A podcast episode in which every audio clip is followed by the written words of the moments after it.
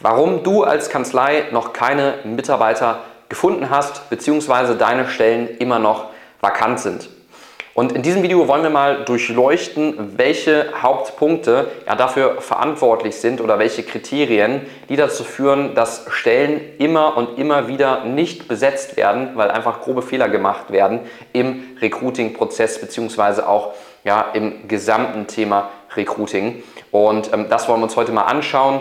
Mein Name ist Lukas Lierk, Gründer und Geschäftsführer von Kanzlei Brands. Ja, wir selber haben mittlerweile über 300 Partnerkanzleien aufgebaut, denen wir tagtäglich dabei helfen, ihre Recruiting-Prozesse zu verbessern und auf der anderen Seite eben auch Stellen nachhaltig zu besetzen, Mitarbeiter vernünftig zu schulen, weiterzubilden und auszubilden, als auch langfristig an die Kanzlei zu binden durch richtige Mitarbeiter-Benefits, durch emotionale Lohnbestandteile etc. pp. Und das ist auch ja, ein interessantes Thema, was unmittelbar mit dem Recruiting eben zusammenhängt. Und darauf wollen wir uns mal ähm, das Thema ganz kurz heute anschauen. Ja, es sind so drei Hauptpunkte, die mir immer wieder aufgefallen sind in den ganzen letzten Gesprächen, die ich ja mit, mittlerweile in den letzten Jahren mit über Tausenden von Kanzleienhabern ähm, geführt habe. Und der erste Punkt ist immer, immer, immer wieder, du bist einfach nicht sichtbar.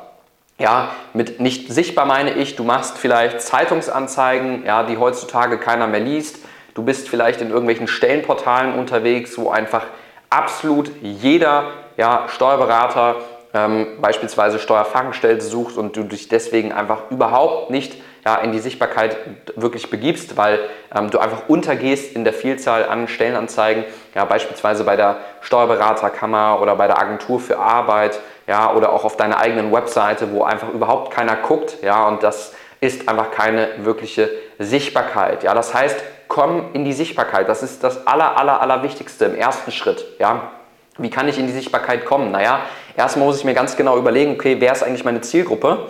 Ob jetzt Steuerfachangestellte, Steuerberater, ähm, Rechtsanwaltsfachangestellte, Rechtsjuristen äh, etc. pp. Hier ist natürlich die Frage, wer ist meine Zielgruppe und was ist der richtige Kanal dafür? Da muss ich auch wieder gucken, dass ich je nach Zielgruppe und je nach Region und je nach Kanzlei die passende Strategie da auch auswähle, dass das Ganze passt. Aber wichtig, komm hier in die Sichtbarkeit. Ja, und ähm, auch wichtig in der Regel, setz nicht nur auf ein Pferd, sondern multiplizier das Ganze, diversifizier das, um wirklich in die Omnipräsenz in deiner Region zu kommen. Ja, also das heißt, sei aktiv zum Beispiel auf sozialen Medien, ja, ob das jetzt ist Facebook, Instagram, LinkedIn, Xing, ähm, TikTok, all diese ganzen Plattformen ja, werden immer, immer relevanter die in den digitalen Medien. Genauso ähm, Google, ähm, Google for Jobs etc. pp. Ja, super relevant.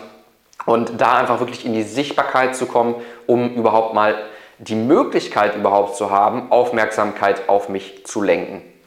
Das nächste Thema ist, wenn du jetzt genug Aufmerksamkeit hast, ja, ist das direkt, kommt direkt das nächste Problem. Damit wäre viel zu einfach, wenn es damit getan wäre. Kommt das nächste Problem und das ist nämlich, dass du dich aus dem ganzen Einheitsbrei aus deiner Region ja, in der Regel einfach nicht abhebst. Weil, sind wir mal ehrlich, der Obstkorb oder die flexiblen Arbeitszeiten oder die Homeoffice-Möglichkeiten sind doch schon lange keine Benefits mehr, wie du dich als Arbeitgeber von der ganzen Masse da draußen abheben kannst. Ja, das sind keine Benefits mehr, die bei Mitarbeitern jetzt so ziehen, dass ein Mitarbeiter sagt, wow, super cool, da habe ich einen Obstkorb, ähm, ich wollte schon immer gerne Obst auch bei der Arbeit essen, deswegen wechsle ich jetzt den Job.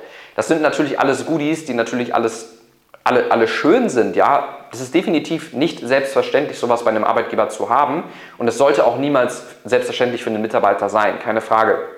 Ähm, aber am Ende des Tages geht es ja darum, führt es jetzt dazu, dass ich mehr Bewerbungen bekomme oder dass ich endlich die passenden Bewerbungen bekomme von Kandidaten, ähm, die ich für meine Kanzlei bekommen möchte, beziehungsweise dass ich mich überhaupt von meiner Stellenanzeige, die ich schalte, von anderen abhebe, dass ein Mitarbeiter sagt, Mensch, wow, das ist mal eine Kanzlei, die tut auch wirklich was für ihre Mitarbeiter. Da kann ich mir vorstellen, das ist wirklich ein toller Arbeitgeber. Ja, das ist so der zweite Punkt. Also du hebst dich einfach nicht genug von anderen Kanzleien ab und ähm, bist dadurch eben auch wieder nicht die erste Wahl für Fachkräfte in deiner Region. Und auch das führt wieder dazu, dass Stellen einfach unbesetzt bleiben. Ja. Ein weiterer wichtiger Punkt ist, ja, und damit der, der dritte Punkt schon im Bunde, ist das Thema, du beschäftigst dich oder viel zu wenig Kanzleienhaber beschäftigen sich nicht damit, was die Zielgruppe, ob das jetzt sind Steuerfachangestellte, Steuerberater, Bilanzbuchhalter, was auch immer, Du beschäftigst dich viel zu wenig damit oder die Kanzleienhaber beschäftigen sich viel zu wenig damit, was die genauen Wechselmotive der Mitarbeiter sind und wie ich eine passgenaue Lösung für diese Wechselmotive anbieten kann in meinem Jobangebot, in meiner Kanzlei als Arbeitgeber, was unmittelbar diese Wechselmotivation löst. Ja? Wechselmotivationen können sein, Überlastung ja, beim Arbeit, aktuellen Arbeitgeber, weil der aktuelle Arbeitgeber vielleicht viel zu wenig Personal hat, ich deswegen dauernd Überstunden machen muss, keine wirkliche Work-Life-Balance mehr habe, dann frage ich mich ja, werde ich das bei dir auch haben oder wird sich das lösen? Ja, und das muss ich natürlich auch sehen durch das Employer-Branding, durch die Bewerberprozesse, durch die Stellenanzeigen etc. pp. Weitere Wechselmotivationen, Wertschätzung, Betriebsklima, ähm, Führungsebene, ja, wie wird mit den Mitarbeitern umgegangen? Ja, wie ist die Feedback-Kultur da? Ähm, gibt es Entwicklungsgespräche?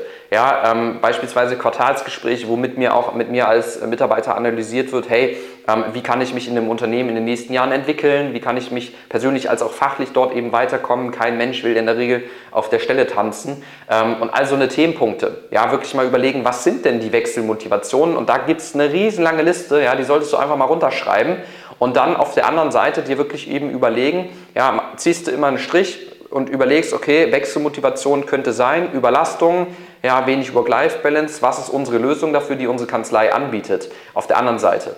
Nächste Wechselmotivation, ja, schlechtes Betriebsklima, ähm, ja, ähm, nicht so tolle Kollegen oder nicht so tolles Untereinander. Was ist unsere Lösung dafür? Was bieten wir an, um beispielsweise ein tolles Betriebsklima zu garantieren? Ja, wie beispielsweise ähm, After-Work-Events oder was auch immer. Ja, das muss es gar nicht mal sein, aber es kann ja sein, je nachdem, was es da bei euch in der Kanzlei gibt, ja, was ihr entsprechend dafür umsetzt.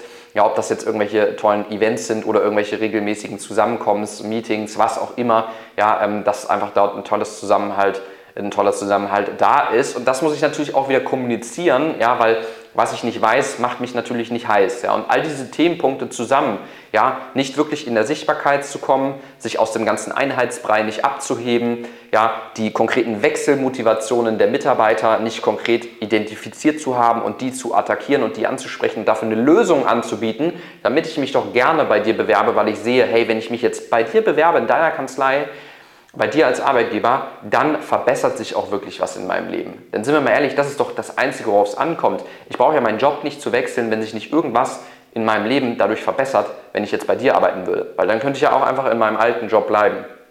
So, und das sind so die wichtigsten Punkte, ja, worauf es entsprechend ankommt, ähm, warum die meisten Stellen von Kanzleien ja, einfach nach und nach immer nicht besetzt werden, weil sie diese Punkte einfach nicht beherzigen. Ja. Ähm, wenn Sie dazu Fragen haben, ja, oder wenn du dazu Fragen hast und dich das Thema mehr interessiert, dann melde dich gerne bei uns. Geh einfach mal bei uns auf der Website vorbei www.kanzlei-brands.de. Da findest du auch etliche Fallstellen von Partnerkanzleien von uns, Interviews, die mal über eine Zusammenarbeit berichten. Und da kannst du dich auch gerne mal für ein Erstgespräch eintragen, dass wir einfach mal da unverbindlich miteinander drüber sprechen und uns anschauen, wo stehst du da gerade, was ist die Situation, wo willst du hin, was sind so die Ziele, die du da entsprechend verfolgst und was macht dort am meisten Sinn umzusetzen, um diese Ziele auch wirklich nachhaltig zu erreichen.